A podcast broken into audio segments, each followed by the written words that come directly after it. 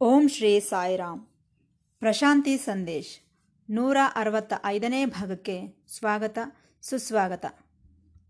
ಎಲ್ಲರಿಗೂ ನಮಸ್ಕಾರ.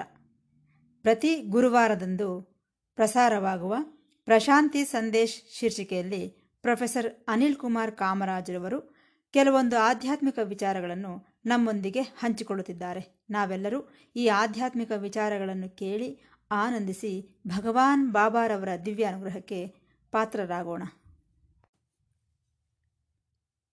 ಜೀವನದಲ್ಲಿ ನಾವೆಲ್ಲರೂ ಸಹ ಎರಡು ವಿಚಾರಗಳನ್ನು ಗುರುತಿಸಿರುತ್ತೇವೆ.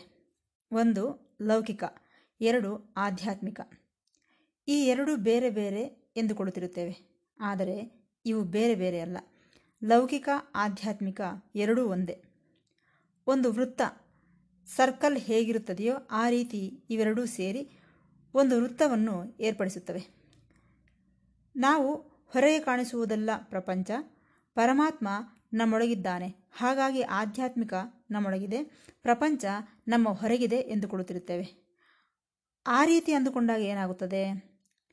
ನಮ್ಮ ಒಳಗಿರುವಂತಹ ಪರಮಾತ್ಮ ಭಾವನೆಯಿಂದ ಹೊರಗಿರುವ ಪ್ರಪಂಚದೊಳಗೆ ಪ್ರವೇಶಿಸಬಹುದು. ಇಲ್ಲವೇ? ಹೊರಗಿರುವ ಪ್ರಪಂಚ ಭಾವನೆಯಿಂದ ನಮ್ಮ ಒಳಗಿರುವ ಪರಮಾತ್ಮನ ಕಡೆಗೆ ಪ್ರಯಾಣಿಸಬಹುದು. ಈ ರೀತಿ ಎರಡು ಮಾರ್ಗಗಳಿರುವ ಪ್ರಯಾಣದ ಬಗ್ಗೆ ಕೆಲವರು ಹೇಳುತ್ತಿರುತ್ತಾರೆ. ಆದರೆ ಇದು ಸತ್ಯವಲ್ಲ. ಒಳಗೆ ಹೊರಗೆ ಎನ್ನುವಂಥದ್ದು ದೈವತ್ವದಲ್ಲಿ ಇಲ್ಲ. ಎಲ್ಲ ಒಂದೇ. ಎರಡು ಎನ್ನುವಂಥದ್ದು ಇಲ್ಲವೇ ಇಲ್ಲ. ಇರುವುದು ಒಂದೇ. ಇದನ್ನು ನಾವು ಗುರುತಿಸಬೇಕು. ಕೈವಲ್ಯ ಉಪನಿಷತ್ತು ಏನೆಂದು ಹೇಳುತ್ತಿದೆ ಎಂದರೆ, ನಿನ್ನ ಜೀವನದ ಪ್ರಕಾರ ಹೋಗು ಎನ್ನುತ್ತಿದೆ. ನಾವು ಹೊರಗಿನ ಪ್ರಪಂಚದಲ್ಲಿ ಬದುಕುತ್ತಿದ್ದೇವೆ. ನಾವು ನಮ್ಮ ಇಂದ್ರಿಯಗಳೊಂದಿಗೆ ಸಂಬಂಧವನ್ನಿಟ್ಟುಕೊಂಡಿದ್ದೇವೆ ಇಂದ್ರಿಯಗಳ ಮೂಲಕ ಎಲ್ಲವನ್ನೂ ಅನುಭವಿಸುತ್ತಿದ್ದೇವೆ. ಹಾಗಾಗಿ ನಮ್ಮ ಅನುಭವಗಳೆಲ್ಲವೂ ಸಹ ಇಂದ್ರಿಯಗಳಿಗೆ ಸಂಬಂಧಿಸಿದಂತಹವುಗಳು. ಇದೆಲ್ಲ ಬಾಹ್ಯ ಪ್ರಪಂಚದಲ್ಲಿ ನಡೆಯುತ್ತಿರುವಂಥದ್ದು ಇದನ್ನು ಆಧಾರವಾಗಿಸಿಕೊಂಡು ನಾವು ಆಧ್ಯಾತ್ಮಿಕದ ಕಡೆಗೆ ಮರಳಿದಾಗ ಅದೇ ಸಹಜವಾದಂತಹ ವಿಧಾನ.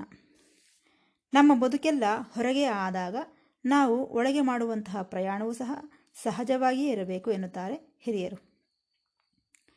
ಈ ಇಂದ್ರಿಯಗಳು ಇವತ್ತಿಗೂ ಸಹ ಅನುಭವಗಳನ್ನು ಹೊಂದುತ್ತಿವೆ. ಆದ್ದರಿಂದ ಕೈವಲ್ಯ ಉಪನಿಷತ್ತಿನಲ್ಲಿ ಋಷಿಗಳು ಹೇಳುತ್ತಿದ್ದಾರೆ. ಈ ಇಂದ್ರಿಯಗಳಿಗಾಗಿಯೇ ಪ್ರಾರ್ಥಿಸು. ಆ ಇಂದ್ರಿಯಗಳು ಬಹಳ ಸೂಕ್ಷ್ಮವಾಗಿರುತ್ತವೆ. ಅಂದರೆ ವಿಚಾರವನ್ನು ಸೂಕ್ಷ್ಮವಾಗಿ ಗ್ರಹಿಸಲ್ಪಡುವಂತಹವಳಾಗಿರುತ್ತವೆ. ಆಗ ಏನಾಗುತ್ತದೆ?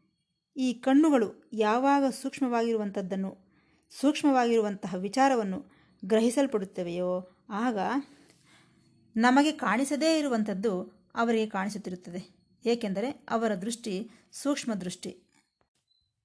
ಅದೇ ರೀತಿ ನಾವು ನೋಡುತ್ತಿರುವ ಈ ಪ್ರಪಂಚದಲ್ಲಿ ಈ ಸೂಕ್ಷ್ಮ ದೃಷ್ಟಿ ಇರುವಂತಹವರು ನಿಮಗೆ ಹೀಗಾಗುತ್ತದೆ, ಹಾಗಾಗುತ್ತದೆ ಎಂದು ನಿಮ್ಮನ್ನು ನೋಡುತ್ತಿದ್ದಂತೆ ಹೇಳಿಬಿಡುತ್ತಾರೆ. ಅಂದರೆ ನಮಗೆ ಕಾಣಿಸದೇ ಇರುವಂಥದ್ದು ಅವರಿಗೆ ಕಾಣಿಸುತ್ತಿದೆ.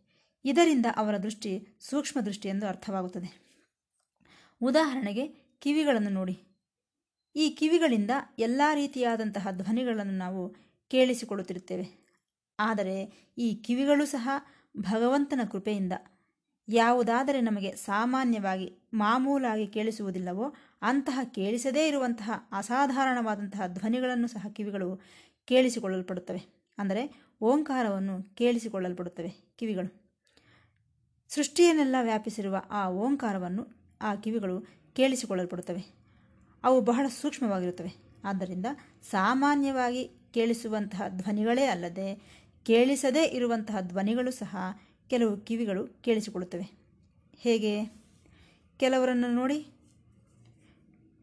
ನನಗೇನೋ ಕೇಳಿಸುತ್ತಿದೆ, ನನ್ನ ಅಂತರಾತ್ಮ ಮಾತನಾಡುತ್ತಿದೆ, ಸ್ವಾಮಿ ಏನೋ ನನ್ನ ಹತ್ತಿರ ಮಾತನಾಡುತ್ತಿರುವಂತೆ ಇದೆ ಎನ್ನುತ್ತಿರುತ್ತಾರೆ. ನಮಗೆ ಕೇಳಿಸದೇ ಇರುವಂತಹವುಗಳು ಅವರಿಗೆ ಕೇಳಿಸುತ್ತಿವೆ ಎಂದರೆ ಅವರ ಕಿವಿಗಳು ಅಷ್ಟು ಸೂಕ್ಷ್ಮ ತತ್ವದಲ್ಲಿವೆ ಎಂದರ್ಥ.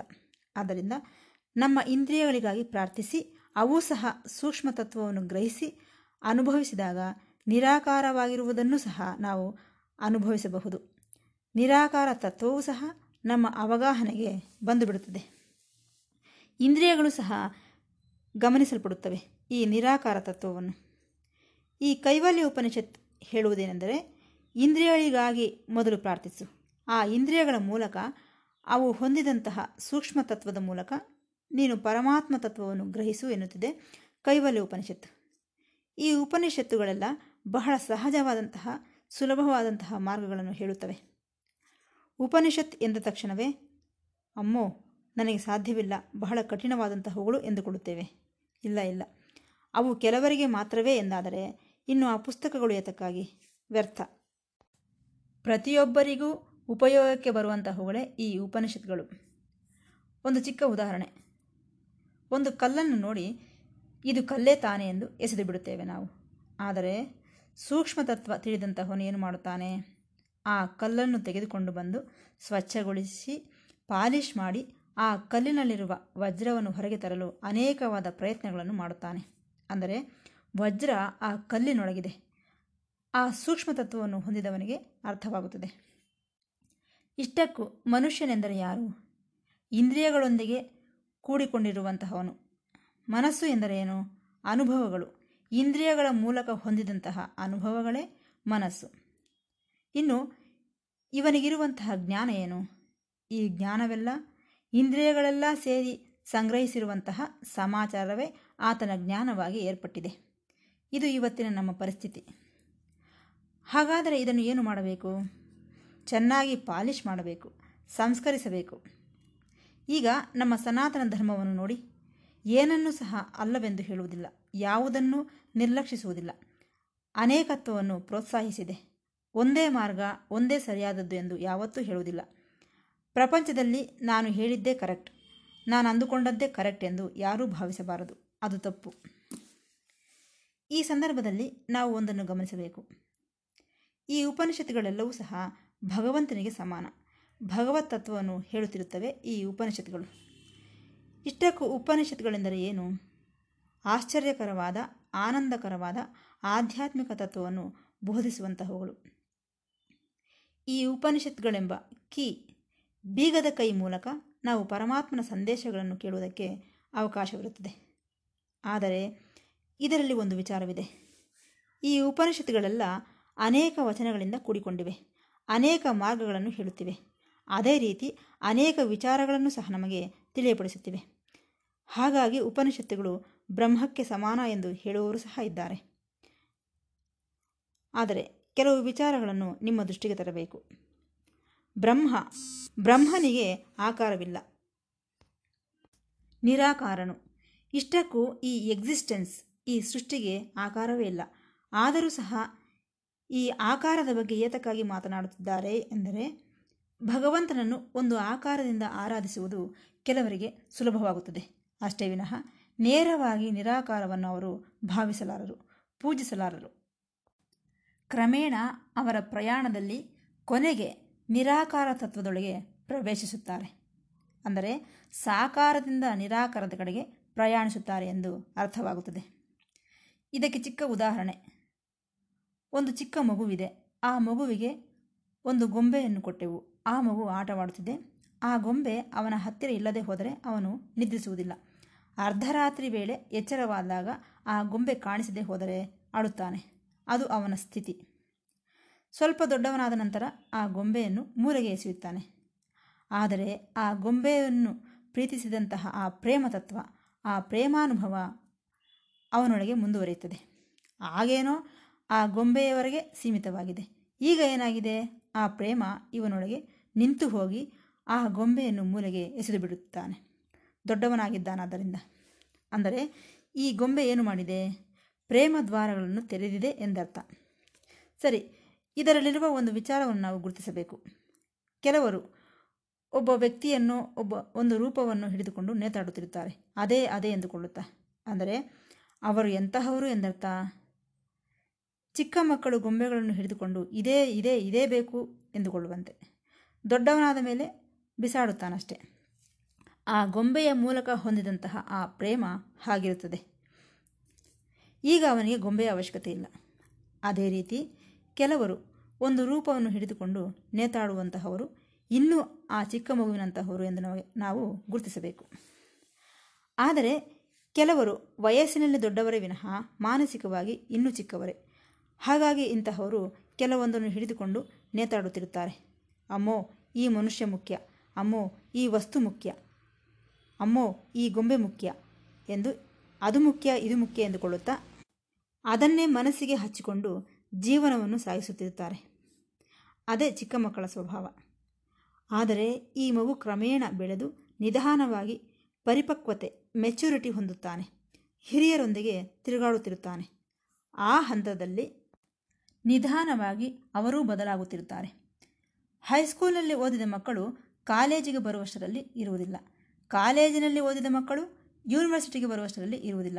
ಬದಲಾಗುತ್ತಿರುತ್ತಾರೆ. ಅಷ್ಟೇ ವಿನಃ ಹೈಸ್ಕೂಲನ್ನೇ ಹಿಡಿದುಕೊಂಡು ನೇತಾಡುವುದಿಲ್ಲ. ಮುಂದಕ್ಕೆ ಹೋಗುತ್ತಿರುತ್ತಾರೆ.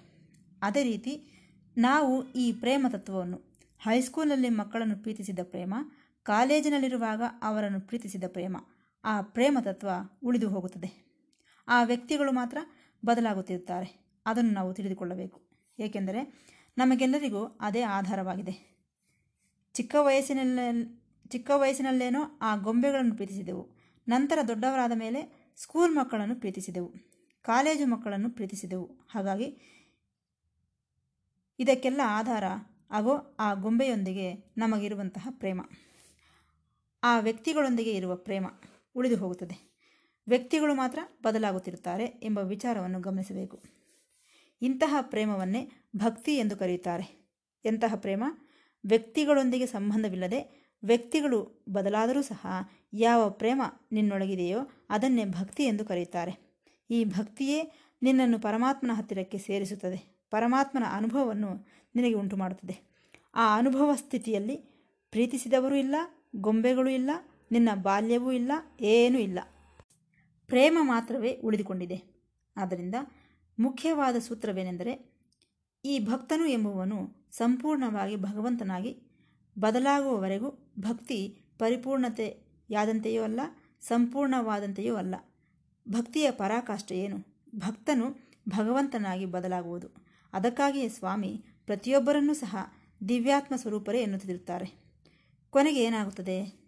ಕೊನೆಯದಾಗಿ ಇರುವಂತಹ ಆ ಚಿಕ್ಕ ವಯಸ್ಸಿನಲ್ಲಿ ಆಡಿಕೊಂಡಂತಹ ಗೊಂಬೆಗಳನ್ನೆಲ್ಲ ಬಿಸಾಡಿಬಿಟ್ಟನು. ಅದೇ ರೀತಿ ನಾವು ಭಗವಂತನ ಬಗೆಗೆ ಇರುವ ರೂಪವನ್ನು ಸಹ ಬಿಟ್ಟುಬಿಡುತ್ತೇವೆ. ಆಗ ಏನಾಗುತ್ತದೆ? ರೂಪರಹಿತ, ಅಂದರೆ ನಿರಾಕಾರ ಸ್ಥಿತಿಗೆ ನಾವು ಹೊರಟು ಹೋಗುತ್ತಿದ್ದೇವೆ. ಅದೇ ಆಧ್ಯಾತ್ಮಿಕ ಗಮ್ಯ, ಆಧ್ಯಾತ್ಮಿಕ ಪ್ರಯಾಣ. ಭಕ್ತನೇ ಸಂಪೂರ್ಣವಾಗಿ ಪ್ರೇಮವಾಗಿ ಬದಲಾಗಿ ಬಿಡುತ್ತಾನೆ. ಆ ಪ್ರೇಮ ಆತನಲ್ಲಿ ಒಟ್ಟುಗೂಡಿ ಆತನೇ ಪ್ರೇಮಮಯವಾಗಿ ಬಿಡುತ್ತಾನೆ.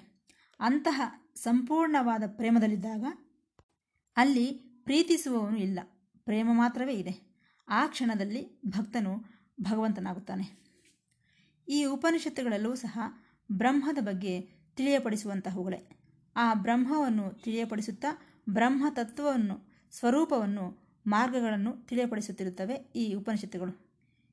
ಇವೆಲ್ಲವೂ ಸಹ ಸಿದ್ಧಾಂತಗಳು, ಶಾಸ್ತ್ರಗಳಿಂದ ತುಂಬಿದಂತಹ ವಿಚಾರಗಳು.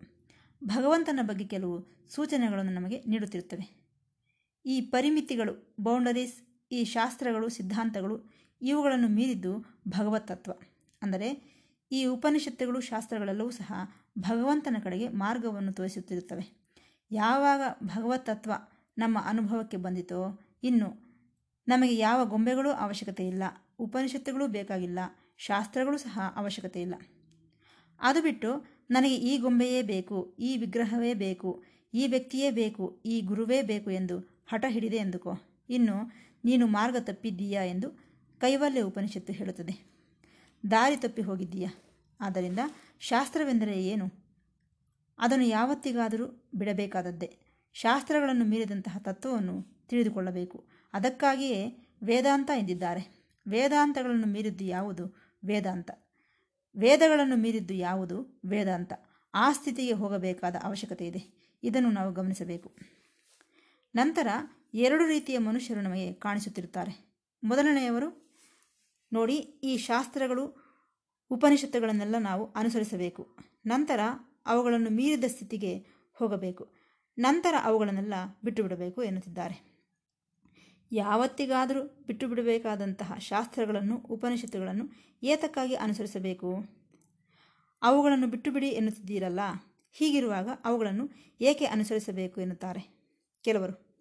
ಇನ್ನು ಕೆಲವರು, ಹೇಗೂ ಅನುಸರಿಸುತ್ತಿದ್ದೇನೆ, ಅವುಗಳ ಪ್ರಕಾರ ಇರುತ್ತಿದ್ದೇನೆ, ಇನ್ನು ಏತಕ್ಕಾಗಿ ಅವುಗಳನ್ನು ಬಿಟ್ಟು ಬಿಡಬೇಕು ಎನ್ನುತ್ತಾರೆ.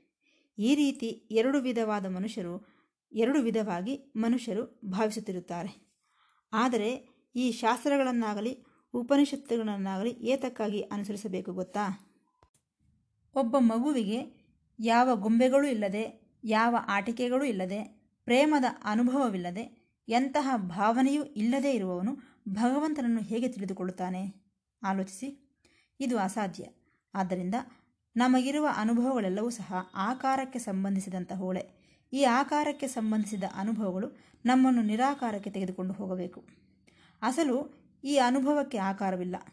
ಅನುಭವಿಸುವ ವಸ್ತುಗಳಿಗೆ ಆಕಾರವಿರಬಹುದು. ಅನುಭವಿಸುವವನಿಗೆ ಆಕಾರವಿರಬಹುದು. ಆದರೆ ಅನುಭವಕ್ಕೆ ಆಕಾರವಿಲ್ಲ. ಸತ್ಯಕ್ಕೆ ಆಕಾರವಿಲ್ಲ. ಅವು ನಮಗೆ ಮಾರ್ಗಸೂಚಿಗಳು ಮಾತ್ರವೇ. ಆದ್ದರಿಂದ ಆಕಾರ ಏತಕ್ಕಾಗಿ ಎಂದರೆ ಯಾರು ನಿರಾಕಾರ ತತ್ವವನ್ನು ನೇರವಾಗಿ ತಿಳಿದುಕೊಳ್ಳಲಾರರೋ ಅವರಿಗಾಗಿ ಈ ಆಕಾರಗಳನ್ನು ಏರ್ಪಡಿಸಿದ್ದಾರೆ ಎಂದು ನಾವು ಅರ್ಥ ಮಾಡಿಕೊಳ್ಳಬೇಕು. ಉದಾಹರಣೆಗೆ ಒಬ್ಬ ಖೈದಿ ಜೈಲಿನ ಒಳಗಿನ, ಒಳಗಿನಿಂದ, ಆ ಜೈಲಿನ ಕಂಬಿಗಳ ಒಳಗಿನಿಂದ ಆಕಾಶವನ್ನು ನೋಡುತ್ತಿದ್ದಾನೆ. ಆತನಿಗೆ ಪೂರ್ತಿಯಾಗಿ ಆಕಾಶ ಕಾಣಿಸುತ್ತದೆಯೇ ಇಲ್ಲ. ತನಗೆ ಎಲ್ಲಿಯವರೆಗೆ ಕಾಣಿಸುತ್ತದೆಯೋ ಅಲ್ಲಿಯವರೆಗೆ ಮಾತ್ರವೇ ನೋಡಬಲ್ಲನು. ಇಡೀ ಆಕಾಶವನ್ನೆಲ್ಲ ನೋಡಲಾರನು. ಅಂದರೆ ವಿಶಾಲವಾದ ಆಕಾಶ ಆ ಜೈಲಿನ ಬಾಗಿಲಿಗೆ ಬಂದಿಯಾಗಿಬಿಟ್ಟಿದೆ. ಹಾಗಾಗಿ ಆತನಿಗೆ ಆಕಾಶವೆಲ್ಲ ಕಾಣಿಸುವುದಕ್ಕೆ ಸಾಧ್ಯವಿಲ್ಲ. ಅದೇ ರೀತಿ ನಮಗೂ ಸಹ ಸಮಸ್ತವೂ ಅರ್ಥವಾಗುವುದಿಲ್ಲ. ನಿರಾಕಾರ ತತ್ವ ನಿನಗೆ ಅರ್ಥವಾಗುವುದಿಲ್ಲ. ಕ್ರಮೇಣವಾಗಿ ತಿಳಿದುಕೊಳ್ಳುವುದಕ್ಕಾಗಿ ಈ ಆಕಾರ ಸಗುಣ ಏರ್ಪಟ್ಟಿವೆ. ಆದ್ದರಿಂದ ಈ ಉಪನಿಷತ್ತುಗಳೆಲ್ಲವೂ ಸಹ ನಮಗೆ ಭಗವತ್ ತತ್ವವನ್ನು ತಿಳಿಸಿಕೊಡುತ್ತವೆ. ಇವು ಎಂತಹವುಗಳು? ಜೈಲಿನ ಒಳಗಿನಿಂದ ಆಕಾಶವನ್ನು ನೋಡಿದಂತಹವುಗಳು. ಜೈಲಿನಿಂದ ಆಕಾಶವನ್ನು ನೋಡಿದರೆ ಆಕಾಶವೆಲ್ಲ ಕಾಣಿಸುತ್ತದೆಯೇ? ಇಲ್ಲ. ಆ ಬಾಗಿಲವರೆಗೂ ಎಷ್ಟು ಕಾಣಿಸುತ್ತದೆಯೋ ಅಷ್ಟು ಮಾತ್ರವೇ ಕಾಣಿಸುತ್ತದೆ. ಅದೇ ರೀತಿ ಸಮಸ್ತ ಗ್ರಂಥಗಳು ಸಹ ನಿನಗೆ ಪರಿಮಿತವಾದ ಅನುಭವಗಳನ್ನು ನೀಡುತ್ತವೆ ವಿನಃ ಸಂಪೂರ್ಣವಾದ ಅನುಭವಗಳನ್ನು ನೀಡಲಾರವು. ಏಕೆಂದರೆ ಈ ಆಕಾರ ಪರಮಾತ್ಮನಿಗೆ ಸಂಬಂಧಿಸಿದಲ್ಲ ಪರಮಾತ್ಮನಿಗೆ ಆಕಾರವಿಲ್ಲ. ನಾವೇ ಆಕಾರವನ್ನು ಕೊಟ್ಟಿದ್ದೇವೆ.